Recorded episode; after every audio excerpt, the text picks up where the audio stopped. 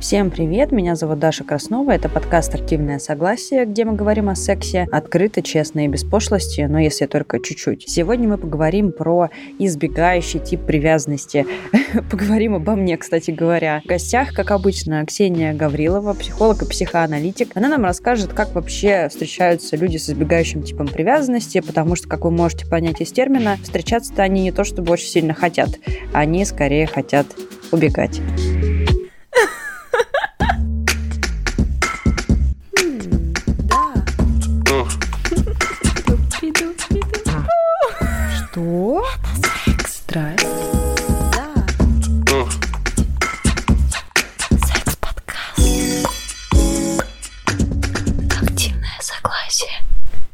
Вот очень интересно сегодня про это поговорить, наверное, потому что я сама такой человек, которого мы сегодня будем обсуждать. Вот мы сегодня будем обсуждать избегаторов, избегающий тип привязанности. Ну и начнем, наверное, как обычно, с того, как все это дело формируется, почему люди вообще становятся избегаторами. Ох, люди становятся избегаторами. Вообще, ну, знаете, хотела тут сказать, поторопившись по двум причинам, потом поняла, что, конечно, их гораздо больше. Но вообще избегающий тип привязанности — это история либо про игнорирование потребностей ребенка в детстве, значимыми фигурами, либо про жесткую гиперопеку. Когда, например, ребенок, который потом вырастет избегатором, сначала подвергался прям такой массированной атаке со стороны гиперопекающих, гиперконтролирующих и таких вот вторгающихся родителей если с игнорированием ясно, типа меня игнорируют, и я потом тоже всех условно игнорирую, то с гиперопекой непонятно. Типа меня настолько сильно достают этой любовью, что я что, отрицаю ее, что ли? Там история такая, что человек с избегающим типом, он считает, что как бы я окей, условно, если опять в транзактный анализ пойти, а другие не окей. То есть это они меня преследуют, это они меня контролируют, это они меня душат, присваивают и так далее. Для него большая дистанция, она хороша. И вот ребенок, например, который который формируется в гиперопеке, он привыкает к тому, что к нему постоянно вторгаются, вламываются, обесценивают его границы, то есть вот, например, типичная история про, например, мужчину-избегатора, это когда у него была такая гипер включенная опекающая мамуля, которая постоянно к нему лезла, постоянно что-то за него для него хотела, решала, убиралась в комнате, трогала его вещи, прям вот одежду, его какие-то там тетрадки, книжки, блокнотики, дневнички, то есть все, все, все, все, все до мельчайших элементов личных границ все было затронуто. И в итоге этот человек привыкает, скажем так, к тому, что я окей, но мне нужно вот прятаться. И он прячется, в принципе, дальше уже в своем мире, и он не сильно способен на какие-то близкие отношения. Как будто всегда защищается. Ну вот у меня просто родители тоже были такие, всегда нарушали мои личные границы, врывались в комнату и все остальное. И я всегда думала, вот почему-то об этом много в ходе личной терапии, у меня это вызывало много очень ярости. И я, когда постарше уже стала, я стала... Ну, мы очень жесткие у нас были зарубы с родителями. Я орала, била двери, в общем, убегала из дома, что, что только я не делала. И все равно, ну, как бы, в конце концов, меня все равно как-то подавляла вот эта их э, родительская вот эта вся штука. И я думаю, ну, может быть, ну, я как-то так себе задавала такой вопрос, что, может быть, у меня просто вот не хватило сил, чтобы вот это вот сопротивление оказывать еще, типа, сильнее. Хотя мне кажется, что я очень буйно реагировала. Может быть, избегаторы — это тоже те, которым не хватило просто сил, а может быть, кому-то хватило, и он вырвался из этой истории. Может ли как-то ребенок по-другому себя повести, чтобы в это не попасть? Ну, на самом деле, история про избегающий тип привязанности — это, конечно же, история про ранние объектные отношения, да, психоаналитическая такая штука Мелани Кляйн, но это еще и история про подавленную агрессию. Ведь избегающий тип, он формируется уже там не в 6 лет, например, не в 7, не в 10, когда мы можем давать какую-то обратную реакцию отпора. Это все очень-очень ранние такие моменты формирования, то есть условно до двух лет вы уже плюс-минус эти объектные отношения свои сформируете. И поэтому ребенок не может осознанный отпор прям давать агрессивно и выйти из этого. В дальнейшем через терапию, конечно же, люди отреагируют агрессию, и когда они могут спокойнее, легче защищать свои границы, они становятся ближе к другим.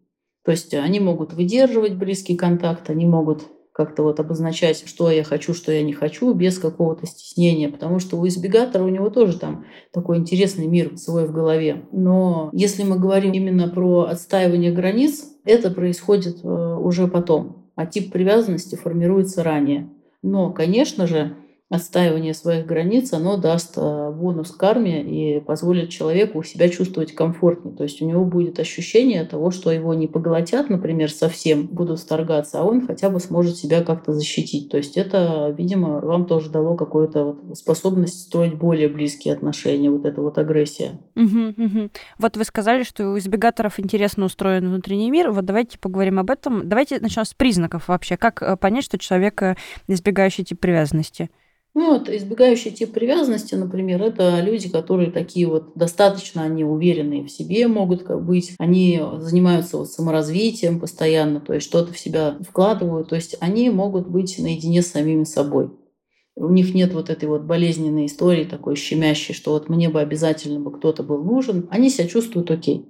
И они начинают себя простраивать в основном не через человеческие какие-то отношения, не через близость, не через эмпатию даже, а через какие-то знания. То есть это не чувственный опыт, а больше когнитивная сфера, голова. И это больше не в отношениях, а через наполнение из каких-то источников. То есть они, в принципе, вот если можно использовать такое слово, самодостаточны, но эта самодостаточность, она больше не в каком-то таком вот здоровом ключе, а больше именно вот в избегаторском как раз. То есть мне никто не нужен, подчеркнуто никто не нужен. А если и нужен, то ровно настолько, чтобы удовлетворить мои потребности, а дальше я уже буду отталкиваться. Вот если тревожники, например, они такие все сердобольные, то избегаторы, они больше дистанцированные, пожестче. У них нет вот этой вот истории, что они как-то будут сильно долго терпеть. То есть такой настоящий махровый избегатор, он, в принципе, ну, можно сказать, что он контрзависимый. Мы когда говорим, человек может быть сам собой, он э, не сильно долго терпит э, какое-то вот то, что его не устраивает. Он для себя. Ну, ему, в принципе, отношения как бы они не нужны. В целом кажется, как будто все в порядке. Ну, то есть как бы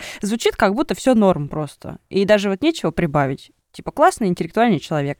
Почему же это тогда, ну, считается как бы нехорошо, грубо говоря? Ну, нехорошо это потому, что у него, в принципе, нет такой вот прям э, способности выдерживать близкие отношения. То есть, э, если даже он, например, для себя мыслит пару, какую-то, да, и вот ему человек нравится, он может заинтересоваться, зайти в эти отношения. Может даже избегатор вот на какой-то волне на такой влюбленности и очарования, он может прям влететь тоже в отношения, но потом он будет отходить. И человек считал это как э, такое вот нормальное сближение или, может быть, даже интенсивное сближение, а избегатор, он потом такой начал отползать. И если мы берем там период встреч, то это еще может выглядеть окей, там, да, у всех свои дела, там мы пару раз в неделю увиделись, то когда это уже идет история про совместное проживание, то это человек, который может действительно такую большую дистанцию включать. То есть это не, не обнимашки, там, не целовашки. То есть это вот какая-то история про то, что мне нужно много очень личного времени, пространства. И самое важное, что это человек, который не принимает чужие чувства во многом. То есть у избегаторов у них только с терапией вырабатывается вот эта способность принимать в себя чувства других людей, как-то вот их разделять. Но в основном избегающий человек, он очень сложно соприкасается с чувствами других. То есть они его раздражают, напрягают. Ему становится от этого скучно, как-то вот некомфортно. Его как будто грузит все. С ним пытаются поговорить, а он говорит, ой, слушай, что ты меня опять начинаешь грузить? Что ты опять на меня давишь, ты мне опять голову там компостируешь. И это превращается в такую невозможность с ним выяснить отношения именно в близком контакте, таком душевном. Это человек, который, например, э, может абсолютно спокойно, отстраненно реагировать там, на чужие слезы. Не всегда, конечно, это так, но э, в основном избегающий тип — это как раз очень сильная эмоциональная закрытость, и он тоже искренне считает, что у него все окей что, например, ну подумаешь, какая разница, человек там скучает. Избегатора спрашивают, ты соскучился? Он говорит, да нет, подумаешь, там неделя прошла. Это моя жизнь. Да-да. У меня, в общем, в ходе терапии такая штука случилась. Я, ну, понятно, все понятно. Я сложно там делюсь своими эмоциями, сложно мне с чужими эмоциями и радостью. Я не делюсь. Вот у меня, кстати, вчера об этом была психотерапия. Я первый раз за три года пропустила психотерапию, и моя психолог решила, ну, я это называю, вынести мне мозг на этот счет, что, типа, был какой-то вот тайный мотив, который я не сознаю. Господи, так меня загрузила жесть. И в итоге мы докопались, ну, я считаю, что это она докопалась, конечно, до того, что я говорю, да у меня все хорошо, хорошо, просто супер, вот вообще спокойно, даже тревога отпустила. И, в общем, мы пришли к тому, что я не могу разделить с ней, что все хорошо. Типа радость ей я не принесла, потому что как бы, ну вот, что и, собственно, и делиться. И меня так загрузила эта наша сессия, я просто сидела, так, господи, я не могу, я вообще железный дровосек, я не умею делиться радостью. И я поняла вот э, за время своей терапии, что я все равно вот эти вот все выясняю отношения с людьми, и в этих ужасных беседах жутких просто постоянно состою, вот кто что почувствовал, но у меня каждый раз такое ощущение, вот я каждый раз, когда мне мои какие-то близкие люди предлагают об этом поговорить, про чувства, у меня такое ощущение, что я такая, знаете, вот как батя такой, сейчас я засучу рукава, я сейчас в это пойду. Ну, то есть у меня это прям вызывает физическое, ну, то есть мне прям это тяжело. Я прям такая, так, блин, сейчас мы два часа будем копаться в этом всем, и мне будет жутко тяжело. Но я, типа, ради очень близких людей в это готова. Или, например, из отпуска. Я не пишу в отпуске никому вообще ни о чем. Но мои друзья ждут какой-то вот персональный контент. И я прям реально такая, так, блин, вот сейчас мне нужно написать, как прошел мой день. И я, ну, часть меня, правда, прям ну, страдает прям. Я, то есть мне это реально очень сложно дается. Вот. То есть это большие-большие затраты. Да, это действительно так, и это очень классная, да, такая мыслеформа про батю. Сучив рукава, угу. сейчас я начну там с ними, ладно. А, это, это классное прям вот описание, потому что для человека, у которого избегающий тип, для него все это вот оно какое-то очень сильно обесцененное, очень сильно такое напряжное, оно какое-то вот неприятное. И причем, если задать вопрос такому человеку вне контекста его отношений, да, важно ли делиться чувствами, важно ли там делиться радостью, он такой скажет, конечно, да, сто процентов вообще, все должны быть такие, да, там, бежать по ромашковому полю.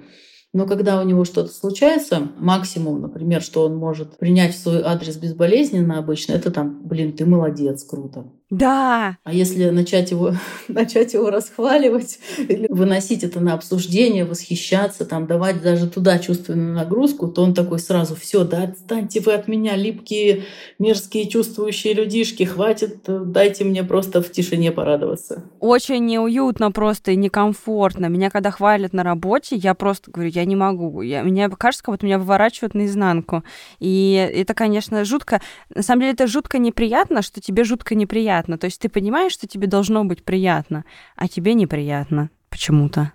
Да, это на самом деле вот как раз проблема такая, особенно людей, у которых были родители вторгающиеся, сверхвключенные, это низкая толерантность к положительному аффекту. То есть, что значит? Это когда мы плохо воспринимаем какие-то комплименты, уменьшительно-ласкательные слова, какие-то нежные признания, какие-то теплые чувства. Нам все это кажется очень неудобным, очень некомфортным, каким-то ненастоящим. Насколько часто вам в кайф использовать какие-то вот теплые приятные словечки, там, ой, ты моя хорошая, там, не знаю, ой, ты мой там котеночек. Ну, я вообще как, ну, то есть, что мы это обсуждаем? Я вообще человек, э, я всегда всем транслирую, кто со мной начинает сейчас, я говорю, вот я скажу, я тебя люблю в какой-то момент, когда я это пойму. И пока я не скажу, я тебя не люблю, слово «я тебя люблю» будет длиться.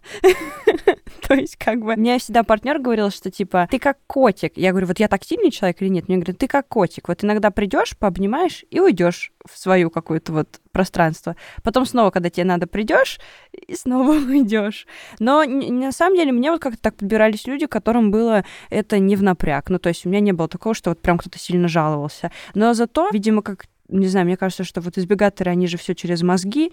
Я, видимо, какими-то действиями вот показываю свои чувства, там, подарками, какими-то поступками, или там как-то напрягаюсь. Вот я говорю, ради близких напрягаюсь, пишу, ну, типа, понимаю, что раз в неделю надо написать друзьям, могу сделать массовую рассылку, вот, но все равно, типа, делаю что-то с собой, то есть не просто так. Да, так это и работает, и на самом деле в отношениях с избегаторами очень здорово договариваться, то есть если принять, что вот избегатор, он такой, и он так так любит, у него такая вот жизнь, внутренний мир, то можно просто договориться с таким вот мужчиной, например, да, там, или с таким партнером, без разницы, что мне очень нужны цветы, я очень люблю цветы, дари мне, пожалуйста. И избегатор такой, «А сколько раз в месяц тебе нужно дарить цветы? И партнер такой, можно каждую неделю. И избегатор ставит себе напоминалку на пятницу, например, после работы, купить цветы. И идет вот как за хлебом, приносит цветы, и все довольны. А вот вы говорите, вот неоднократно же сказали, что мужчина избегатор. Вот правда ли, что мужчины чаще избегаторы? Но вообще, если мы вот так вот свяжем с гиперконтролирующей, опекающей матерью, да, такой включенной, то получится, что за счет того, что у нас был культ мальчиков, ну и он сейчас продолжается. Но связано это было с различными событиями, да, с э, Великой Отечественной войной, вообще, в принципе, с тем, что мужчины у нас подвержены риску чаще больше, чем женщины, да, их популяция может стремительно сократиться, и в итоге возникает дефицит. А потом страх потери за счет этого. То есть страх потери мужчины, страх потери кормильца, и вот эта гиперопека над мальчиками. Получается, что очень часто вот эта вот чувственная нагрузка, которую мать дает мальчику, она прям ему невыносима. Невыносима, она его залюбливает, и действительно есть такая тенденция, что вот э, избегаторы больше мальчики. На самом деле тут еще может быть такой момент, что женщина-избегатор волнует, так сказать, и триггерит на какие-то вот такие вот поступки, действия и ухаживания, поэтому ее могут не считывать как избегающую, а просто вот, э, что она такая вот вся загадочная и таинственная. Но в целом, да, вот эта гипертряска над мальчиками, она может давать такой эффект. Угу, очень интересно. Правда ли, что избегаторы в основном это какие-то тревожные люди, контролирующие, рабочие безумцы? Ну, я бы сказала, что во многом да, им нужно куда-то уходить. То есть они куда-то уходят. Они чем-то должны наполнять свою жизнь, но не отношениями. Потому что отношения с людьми для них очень сложно выносимы, а отношения с работой гораздо легче. То есть за счет того, что они себя очень сильно простраивают внутренне вот через когнитивные свои все эти функции, через голову, через мышление, они часто уходят в какие-то, например, науки. Да, ну вот возьмем, знаете, такой сериал очень классный, я его люблю, «Теория большого взрыва». И вот там вот прям достаточно много избегаторов. Они там все физики, астрофизики, в общем, интересные ребята. И вот это как раз история про то, что избегатор — это думающий такой, достаточно тревожный, активный, развивающийся. То есть он постоянно чем-то кормится, но не человеческим теплом. И за счет этого ему нужно просто какую-то другую вот, э, заменитель человека. Правда ли, что такие люди, они склонны там к зависимостям, к изменам, к неразборчивому сексу какому-то? Ну, скажем так, можно сделать такое предположение, потому что если мы опять же вернемся к истокам и посмотрим, что вот эти вот избегающие люди, они достаточно отстранены от чувств других людей, они могут просто их обесценивать. И поэтому для них, например, измена — это может быть что-то а, больше, да, только про тело, но не про чувства. То есть любовь, она для них не связана с постоянным контактом, с постоянной близостью. Я не могу сказать, что все избегаторы изменяют, что все избегаторы как-то вот к этому склонны, нет. Но в целом, да, у них есть вот эта вот история уйти во что-то. Например, уйти в зависимость. Но также среди зависимых людей очень много и тревожных, потому что для них вот этот вот постоянный голод — он превращается в голод по веществу. И зависимость от человека, от матери, от материнской фигуры превращается в зависимость от каких-то веществ или нехимических историй зависимости. Вот мы когда обсуждали с вами тревожного человека, мы там вывели такой как бы итог, что это человек, который очень сильно жаждет любви и постоянно как бы э, становится отвергнутым. А вот избегатор, он тоже типа испытывает на самом деле потребность в отношениях, но условно там не может их э, полноценно ощутить.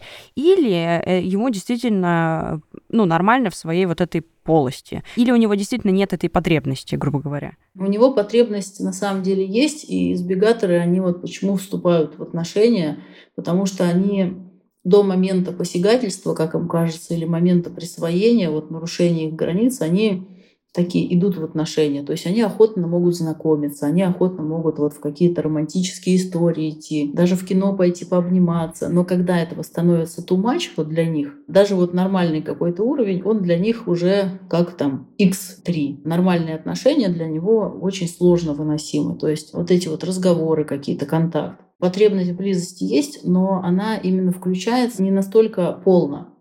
Когда он получает вот свою дозу вот этой близости, он такой, все, спасибо. Я как будто бы ее вот закапсулировал в себе, и мне этого тепла хватает надолго. Действительно, избегаторы — это такие люди, которые сказали, вот я тебя люблю. Прошел, например, там месяц, партнер ходит, смотрит в глаза и думает, блин, любит меня или нет. То есть ни комплиментов нету, ни каких-то признаний, ничего, а все это уже сказано. Это вот как будто бы я один раз сказала, этого достаточно. То есть вот этого вот откидывания дров, скажем так, в костер этой любви не происходит. То есть это человек, который может просто вот сожительствовать, и ощущение реально вот как будто это просто сожительство. То есть такой друг приходит, разговаривает, ест, например, там спит, может быть даже секс какой-то, но это не тот чувственный уровень, который дает партнеру наполнение. А у избегатора у него все нормально, то есть как будто для него ничего не поменялось, он спокоен, у него есть партнер. Вот галочка стоит, ячейка закрыта, у меня есть отношения. И дальше он спокойно может как будто там реализовывать вот свою э, там любимую работу или там заниматься своими любимыми исследованиями. И у него нет такого ощущения, что вот отношения нужно как-то наполнять, что их нужно там строить, что как-то вот чувственная близость, она там раскрывается потихоньку. Он все, вот он зафиксировал за собой партнера, застолбил, и у него все нормально. Но если что-то после терапии все все в порядке. Я всегда шутила, что э, я человек, э, который избегающий, но почему-то аж несколько раз в этих долгосрочных отношениях и все и все строили, строили, строили, строили, никак не построили. Ну, в смысле, что все это решаемо на самом деле. Просто, возможно, в некоторых моментах больше требуется сил или фокуса там, чтобы это действительно вот обсуждать все.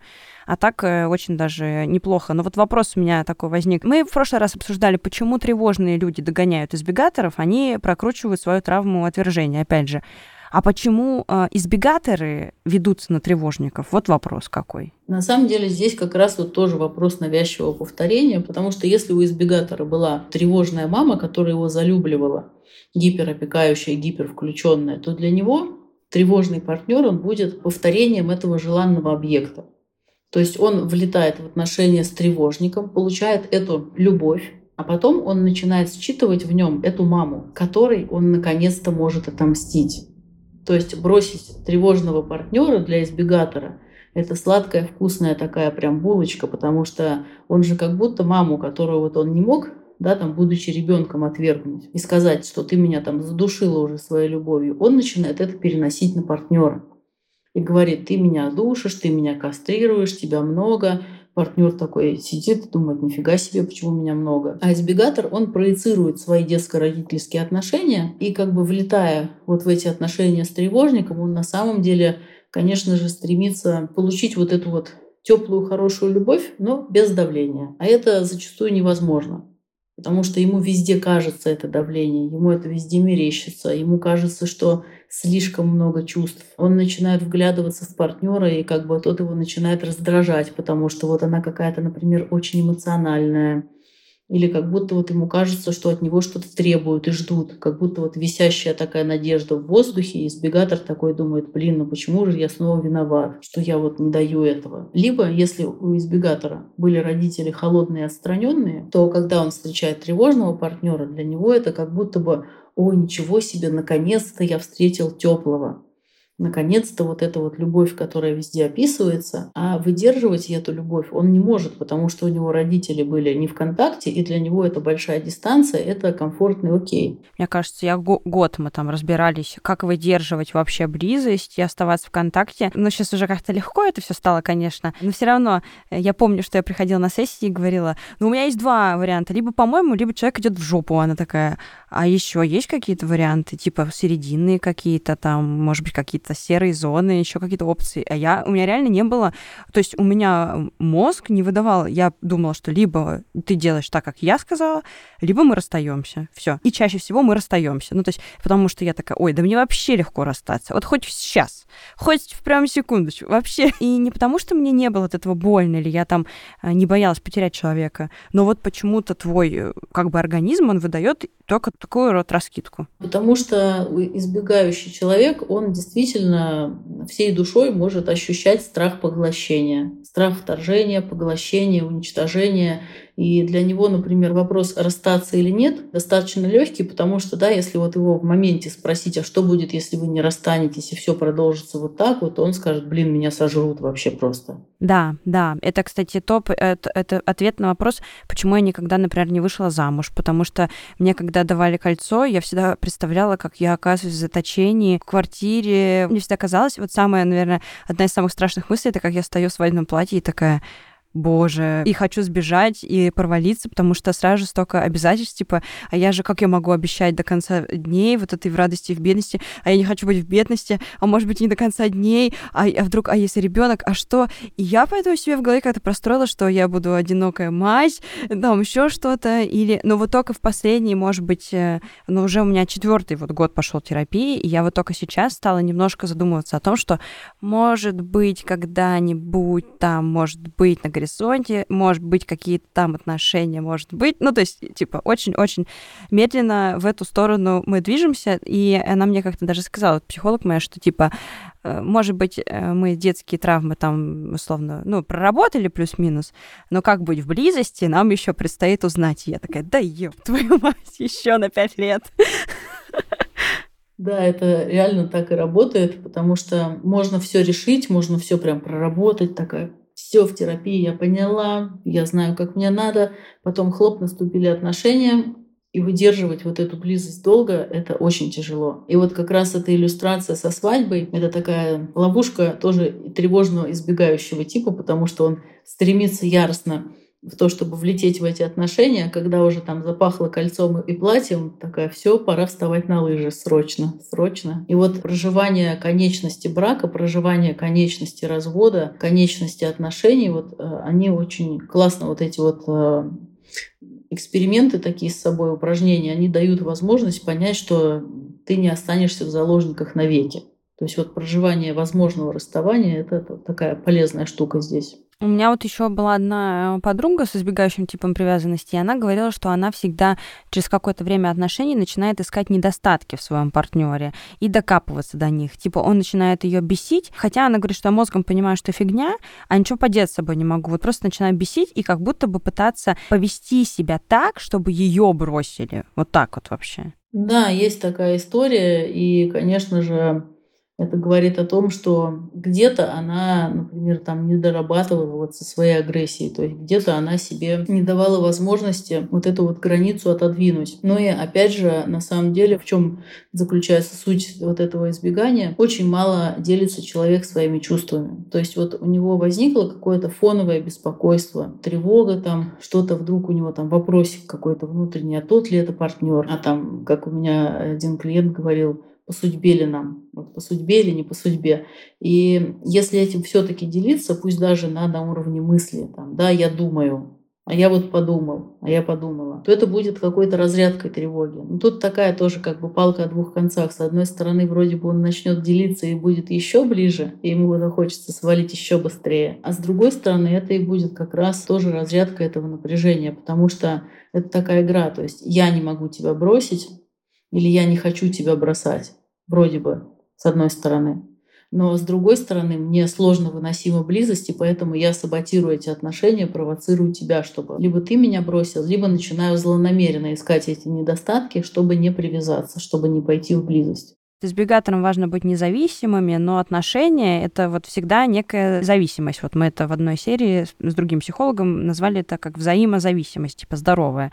И вот у меня вопрос, как выдержать баланс между токсичной независимостью, просто независимостью, взаимозависимостью здоровой и созависимостью? Типа как, где здесь понимание, что вот тут мне нужна дистанция, потому что этот человек реально меня, ну там, душит, а где он нереально меня душит, а где мы с ним в созе, а где мы с ним просто кайфовые партнеры? Я могу так сказать, что если мы хотим действительно качественно этот вопрос э, решать и закрывать, то это только терапия, потому что как бы мы не думали, что мы адекватны, проработаны, ну, я имею в виду на первых порах, не в длительной терапии, наша голова нам на полном серьезе говорит, что мы нормальные. То есть, что, ну, в смысле, ну, почему вот она плачет от того, что я там, например, не обнимаю ее, или там, почему он, например, напрягается, да, от того, что я не звоню, со мной же все нормально.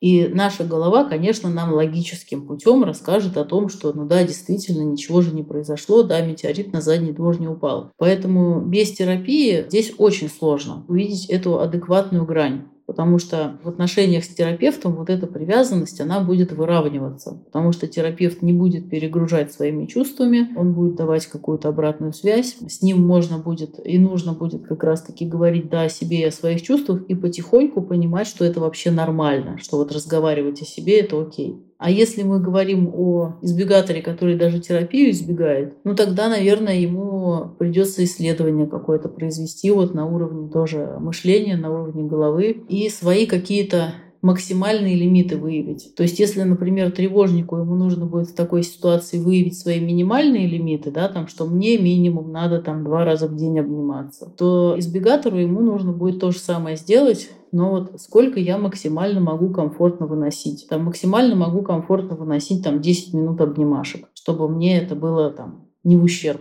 И вот если он свои лимиты такие везде э, изучит и пропишет, то это ему будет давать очень большое успокоение, что он, скажем так, свои границы не нарушает и действует вот в этих рамках, но дает максимум своего возможного. Вот так. Допустим, э, я ну не я, а кто-то я, уже находится в отношениях с избегающим партнером.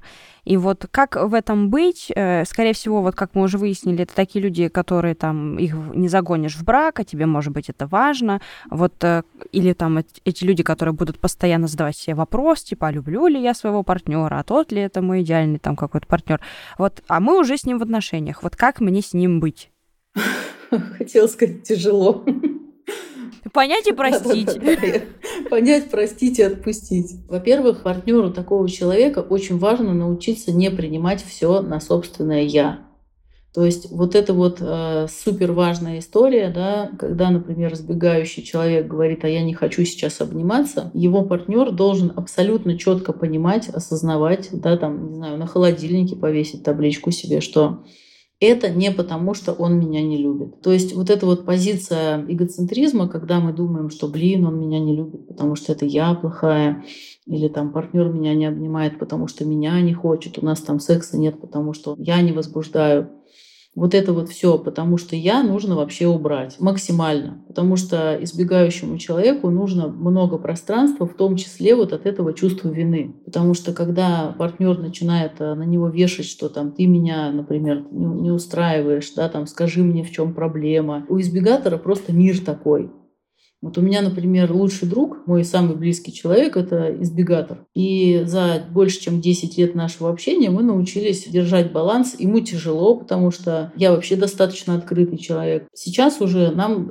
общаться очень комфортно. Но тем не менее, скажем так, 10 лет понадобилось на то, чтобы он пришел поделиться, рассказать, да, там, порадоваться, печалиться, посоветоваться.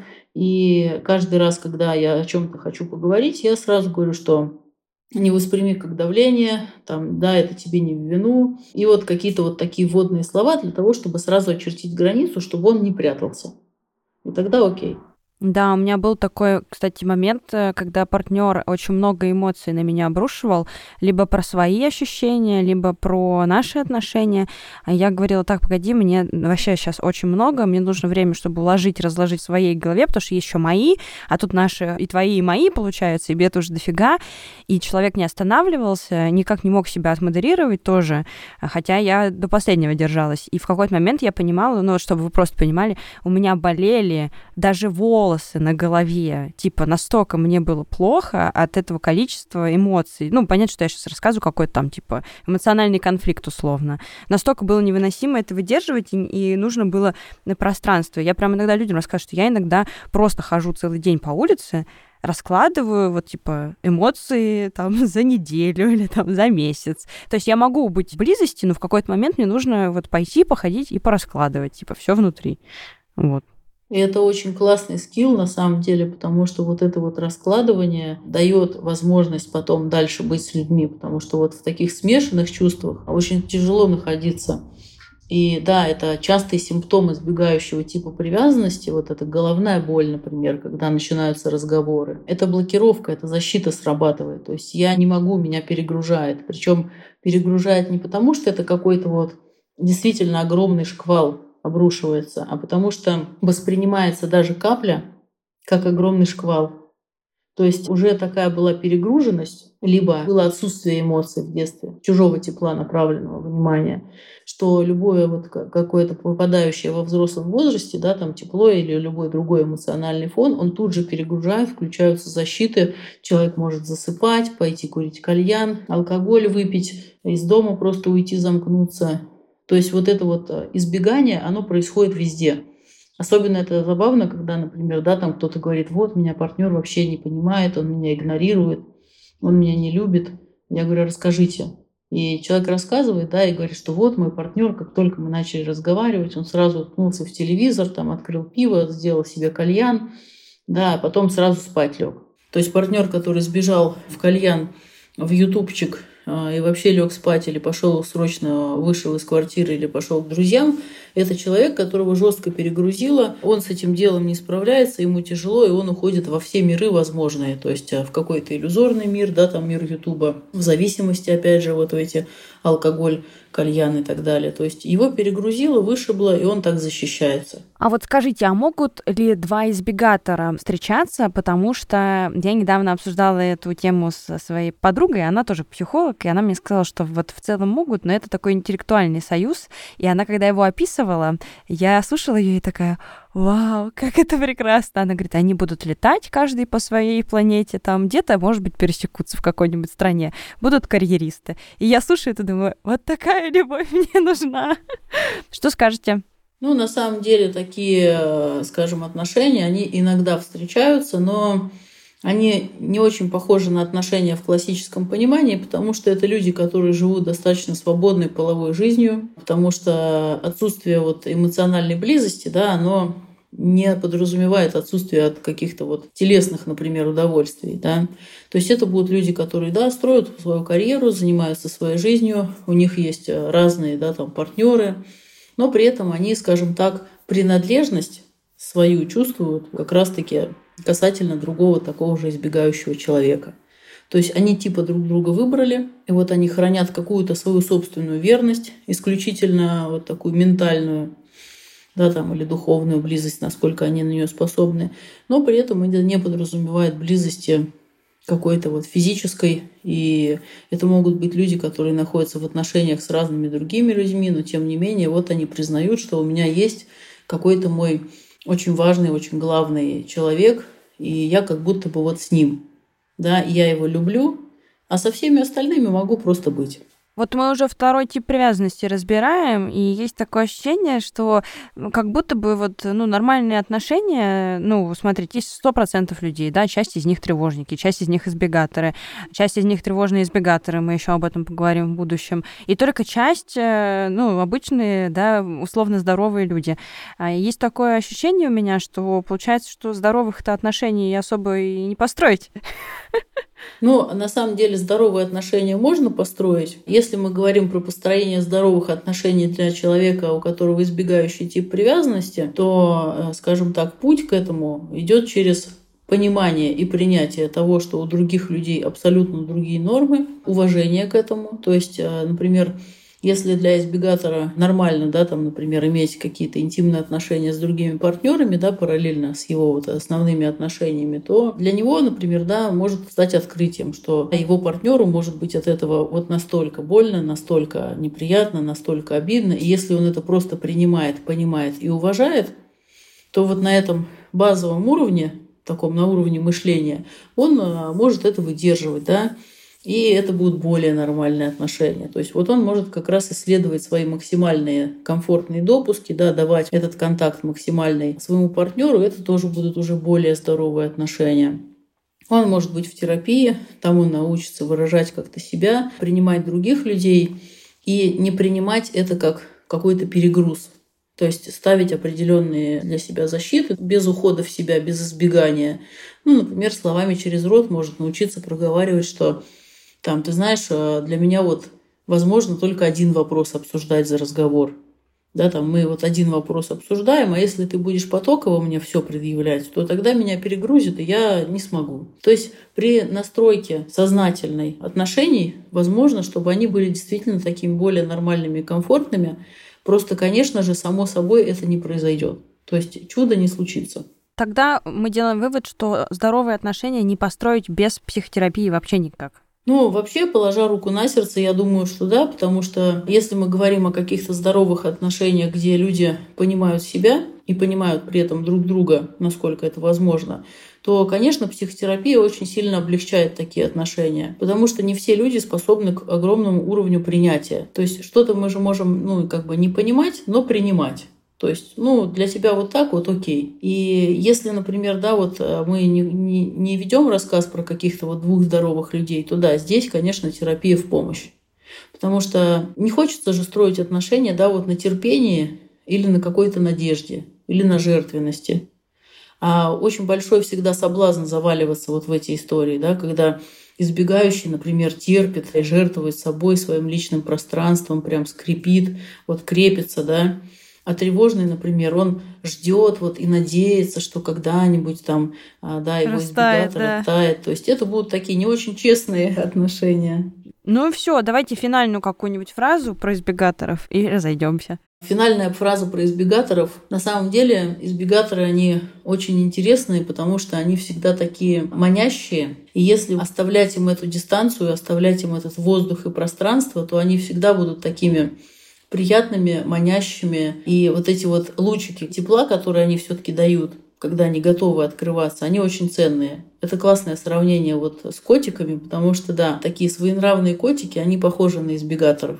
А вот э, тревожники, они очень похожи на собачек. Да, но вообще от себя тоже скажу, что мне кажется, что если человек с развитым уровнем принятия другого находится в паре с избегатором, э, вот я как избегатор хочу сказать, что если человек уважает мои вот эти особенности и границы, то взамен ты тоже готов э, ну, еще больше вкладываться и чувствуешь себя ну, то есть иногда достаточно просто понимать, что человек уважает твою вот эту особенность, чтобы начать с ней работать. Потому что у меня были, ну, вот одни отношения, в которых я была супер тактильной и супер открытой, потому что человек всегда мог мне предоставить по моей просьбе или потребности достаточный уровень пространства, где можно было там восполниться энергией. Вот такая штука.